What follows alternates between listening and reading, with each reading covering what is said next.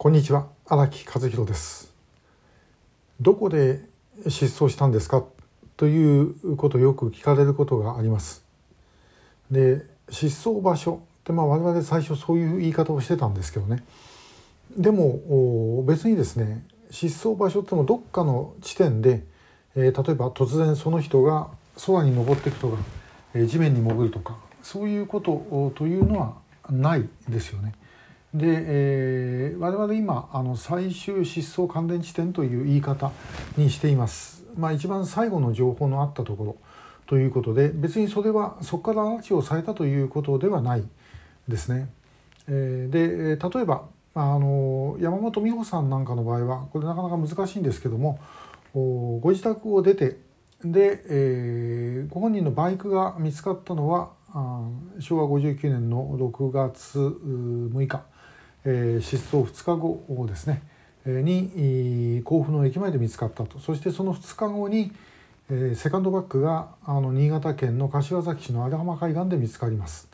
で、えー、荒浜で失踪というふうにしてしまうと、これ完全に間違いになりますね。えー、荒浜のセカンドバッグは、えー、もう明らかに偽装で置かれたものとしか考えられない。でそうするとどういうことになるかということなんですが、失踪した場所はどこかってはっきり分かんないですよね。でそもそも自分の意思でどこかへ行って、そしてそこから連れて行かれたとした場合に、どこを失踪場所とするのかっていうのはちょっとはっきりしない部分があります。ですから、まあ、我々としてはあの最後の情報のあったところを最終失踪関連地点という言い方にしていると。まあ、そこでやられたという可能性もないわけではないですけども、そこまでの情報しかないということなんですね。えー、例えばあのこれは政府認定の拉致被害者でも久米豊さんなんかの場合は、拉致がどこで行われたかということになると、もともと久米さんは東京三鷹市役所のガードマンでした。でお金を借りてたあの李秀吉という在日、えー、この人は、まあ、拉致の実行犯の一人だったわけですけども、この人は隣の保谷市、今西東京市ですが、そこに住んでいたと。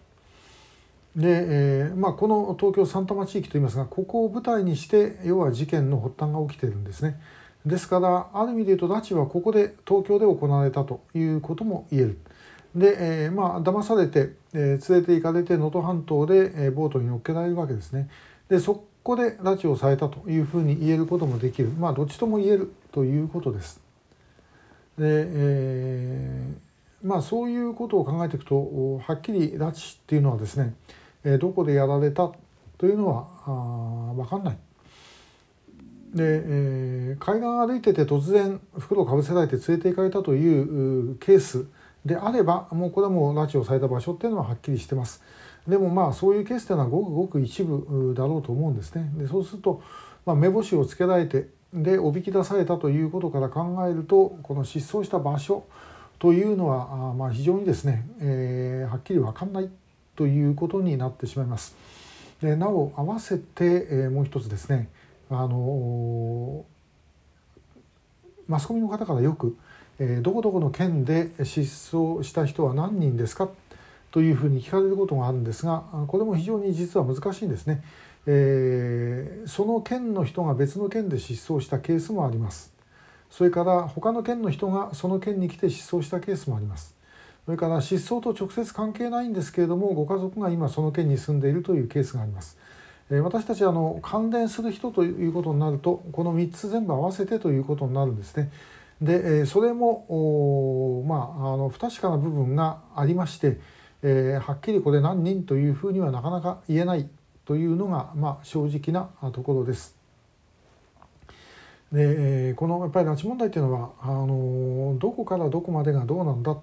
ということをはっきり実はみんな分かんないんですよね。でなんとなく分かったような気になっているだけです。えー、改めてあの一体実態が何なのかということを考えてみる必要があるのではないだろうかなというふうに思います。で問題はその状況もさることながら、向こうにいてどういうふうにしているのかということがやはりより重要ですし、そしてまあ何よりも取り返すということが重要である